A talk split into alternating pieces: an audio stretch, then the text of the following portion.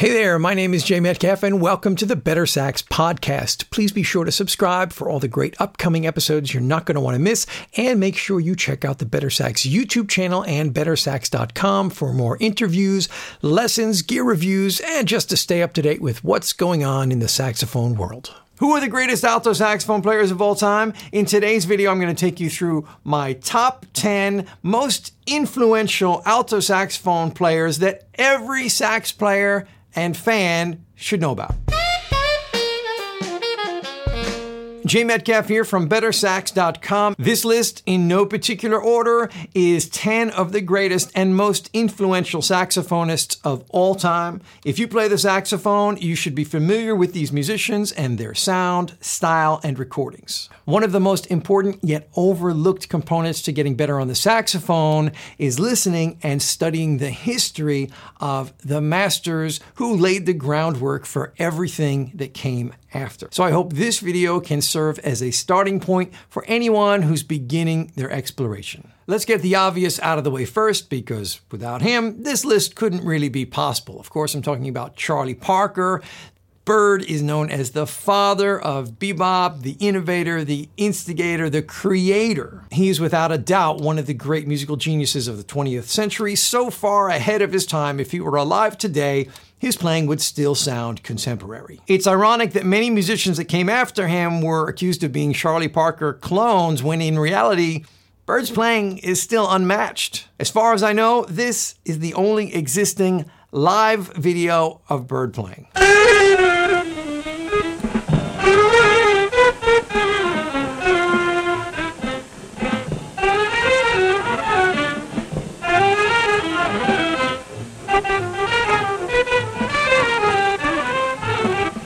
See that? He just, his octave key stuck and he had to fix it. He's playing on his personalized King Super 20 here, which is now on display at the Smithsonian Museum of Black American Culture. They're playing the Tadd Dameron tune Hot House, which is a contrafact, which means it's a it's a new melody imposed over an existing set of chord changes. In this case, what is this thing called Love by Cole Porter?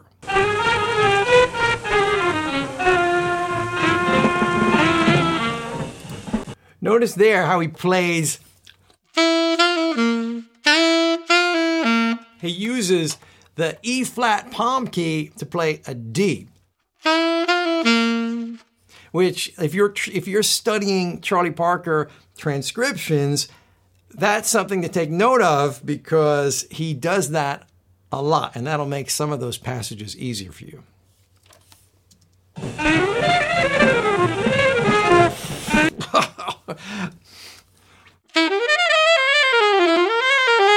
Something like that.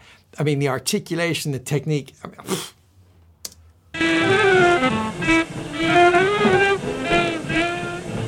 I mean, and he's, it's just everything is so effortless. It's like it just pours right out of him. He's so relaxed.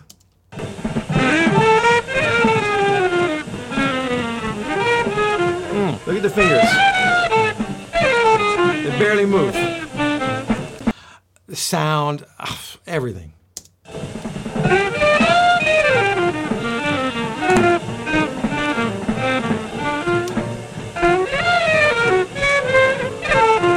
So laid back.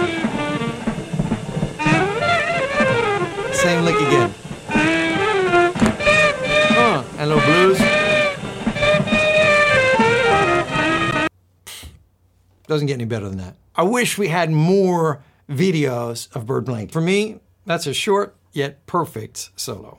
Next up, we've got Sonny Stitt. From 1956 to 1966, I count 68 albums, 68 albums recorded by Sonny Stitt, mostly as a leader, and there are dozens of other ones outside of that 10 year period. It's just a phenomenal amount of recordings, and they're all killer. If I start listening to Sonny Stitt, if I listen to one track, that's it. I'm off on a binge of Sonny Stitt for weeks sometimes. So while Sonny Stitt had been criticized for mimicking Bird, I don't think that is warranted. First of all, he clearly developed his own sound and style, albeit inspired by Bird. But as the great Bob Mover once said to me, if you don't have a little bit of Bird in your playing, you're doing it wrong. Check out this recording of Loverman from, I think, 1965.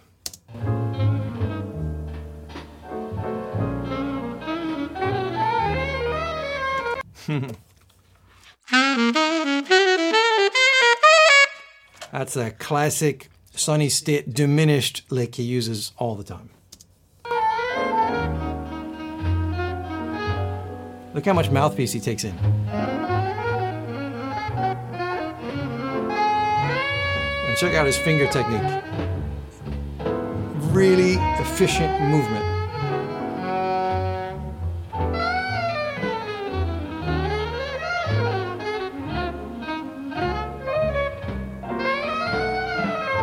He's playing on a Mark 6 with a Otto Link Super Tone Master mouthpiece.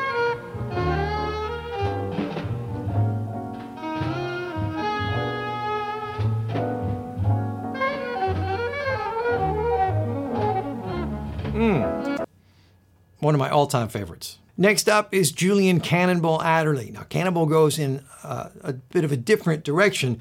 There's still that influence from Charlie Parker and the bebop language, but Cannonball has this very distinctive sound. It's got a lot of edge in it. The swing feel is very heavy. Let's check out this tune he's playing. Mm. Mm. I mean, it's so bluesy. Everything he plays is so bluesy. Mm.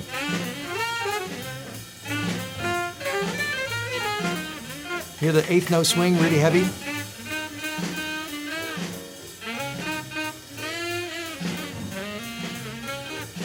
Check out his embouchure.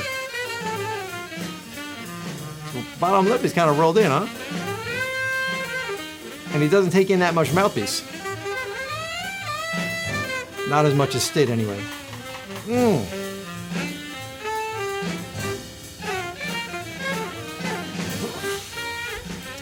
I can listen to Cannonball all day long. He plays on a King Super 20 as well, and that's a New York Meyer mouthpiece. Next up is Johnny Hodges, known for his singing, expressive tone, wide vibrato, and large bends. Hodges played in Duke Ellington's orchestra for almost his entire career from 1928 until 1970, except for a few years in there where he went off and pursued a solo career. He spent his whole time with Ellington. Now, Ellington would write compositions and arrangements featuring Hodges as a soloist, like this version of I've Got It Bad we're about to listen to.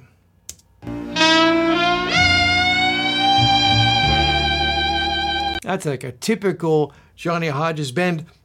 He does that by kind of he's starting on E flat there, starting below the pitch, raises the pitch up with the jaw and the embouchure, and then slowly, very slowly opens the E palm key, and that's how he gets that.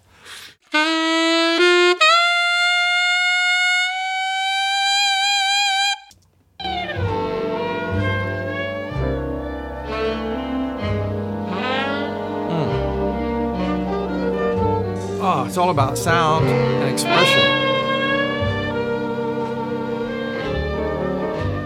Mm. So tasteful.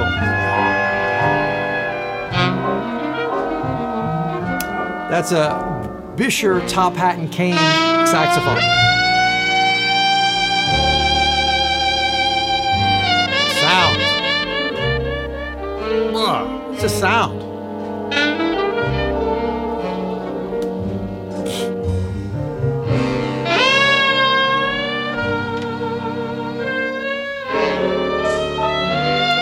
He's playing on a, a Berg Larsen mouthpiece there as well. Watch this.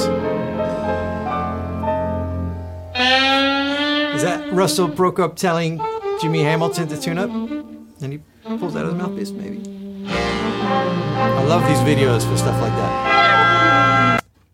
Amazing. Next up is Benny Carter. Benny Carter was a contemporary of Johnny Hodges, and while there are some similarities in their playing style, I can broadly generalize by saying Carter was more of a technical improviser, while Hodges was more of an emotional one. Benny Carter was also a prolific composer and arranger for big bands and all sorts of larger groups. And he also played the trumpet. Let's listen to him take a solo over Indiana, which is the chord progression that Donna Lee, the contrafact by Charlie Parker, is based on.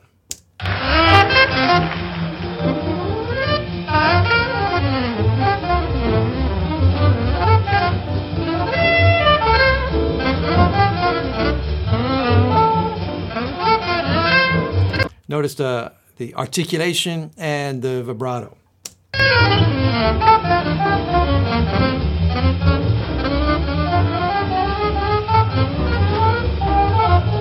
Amazing technique. Next up, we've got Jackie McLean, who was one of the most important alto saxophone players in all of jazz. His career spanned five decades of prolific recording and performing as a leader, but also as a sideman on many of the most iconic jazz records in the art form. J-Mac is an early pioneer of what we call hard bop.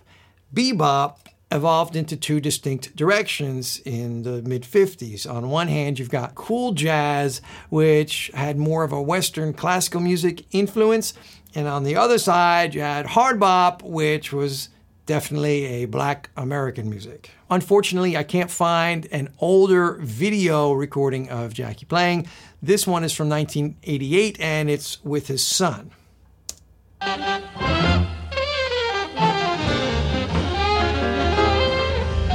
Burning.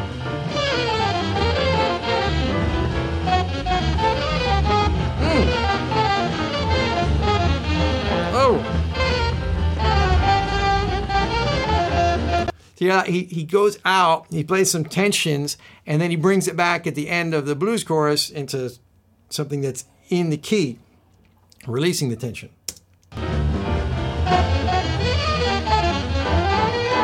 Building up tension, more, and then it resolves. Very nicely, masterful masterfully done. Lee Konitz is another highly influential, prolific saxophonist whose career spanned seven decades. He is one of the few to have developed a truly unique and individual improvisational style. Let's listen to him play a solo over Half Nelson, another contrafact based on the chord changes to Ladybird.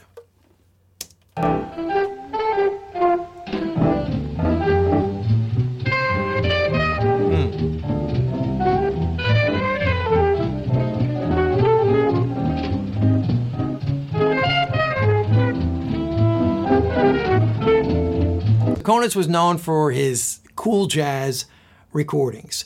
Uh, he was on the iconic album uh, Birth of the Cool, which featured Miles Davis. Now, while many jazz improvisers have their vocabulary that gets used and reused all the time when they're soloing, when you listen to Lee Konitz, it's like you never hear the same thing twice. He really is creating new melodic material all the time.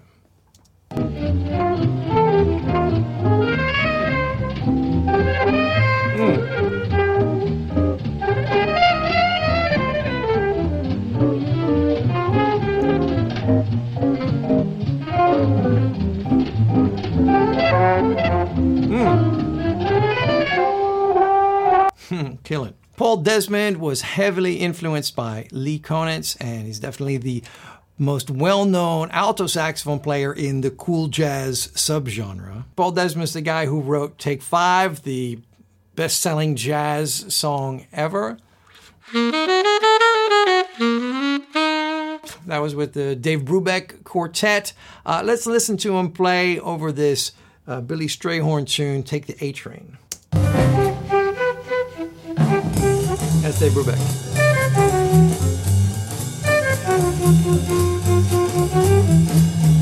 His sound is on the darker end of the spectrum, and his articulation is very light and breathy.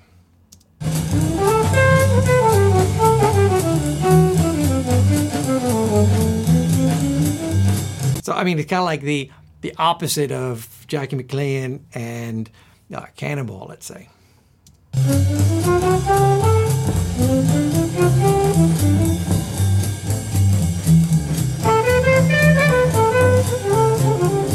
But he's like this he's such a thoughtful improviser. He plays an idea, and then he you could see him thinking about it and waiting and listening to the space and what was just played, and then developing the idea.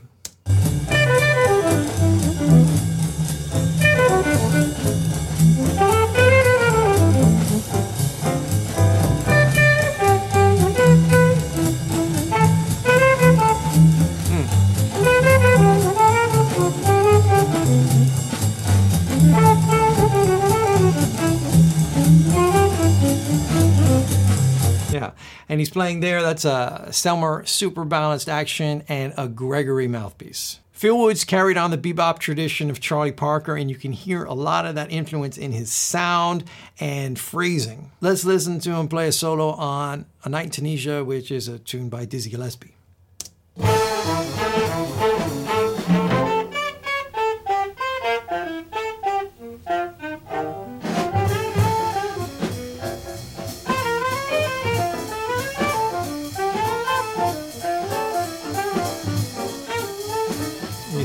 Swing feel.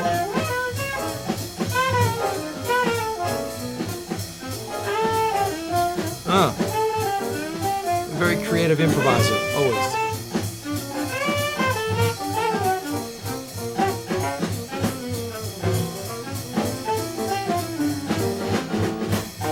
He's playing on a Selmer Mark VI and a New York Meyer. He actually married Charlie Parker's widow, and outside of the jazz world, he's probably best known for his solo on the Billy Joel tune, Just the Way You Are, where in the fade out he blows a bunch of like heavy bebop licks.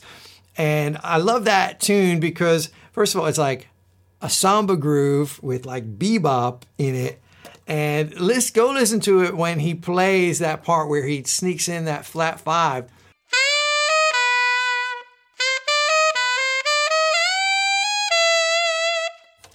I love it. Ornette Coleman is the champion of individuality and doing your own thing regardless of what anybody says or thinks. Whether or not his avant garde style of music speaks to you, his commitment to innovation should serve as inspiration to anyone who's ever had an original idea. His music has been controversial from the very beginning, but by removing form and strict harmony from his compositions, he managed to create a style of music that is more truly improvised than traditional jazz is. So there's that. He was known for playing a white plastic Grafton alto saxophone, but in this clip, he's playing a Selmer Mark VI with white lacquer and a low A key.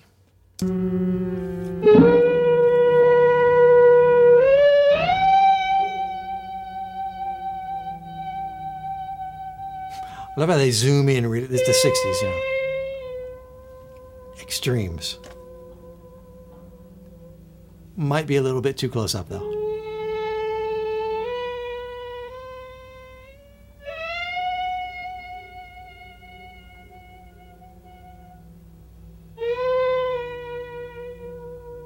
Everything is extreme close ups.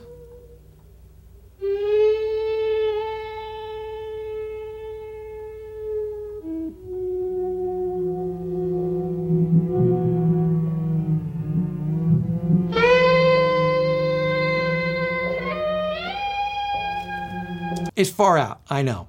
I recommend listening to Ornette Coleman with an open mind and without any expectations. You might find it liberating.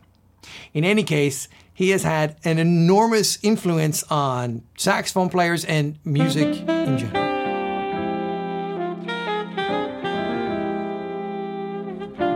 Thanks for listening. Be sure to subscribe to the podcast. And if you'd like to improve your saxophone playing, I can strongly recommend the courses we offer at bettersax.com, which break away from traditional learning methods to give people a more fun and more effective way to get better on the saxophone. We have content for all levels of players. And if you haven't done so already, please go sign up for the free courses, free lessons, and free downloads over at bettersax.com. I'm sure you're going to find something over there you dig. Until next time, I'm Jay Metcalf and you've been listening to the Better Sax Podcast.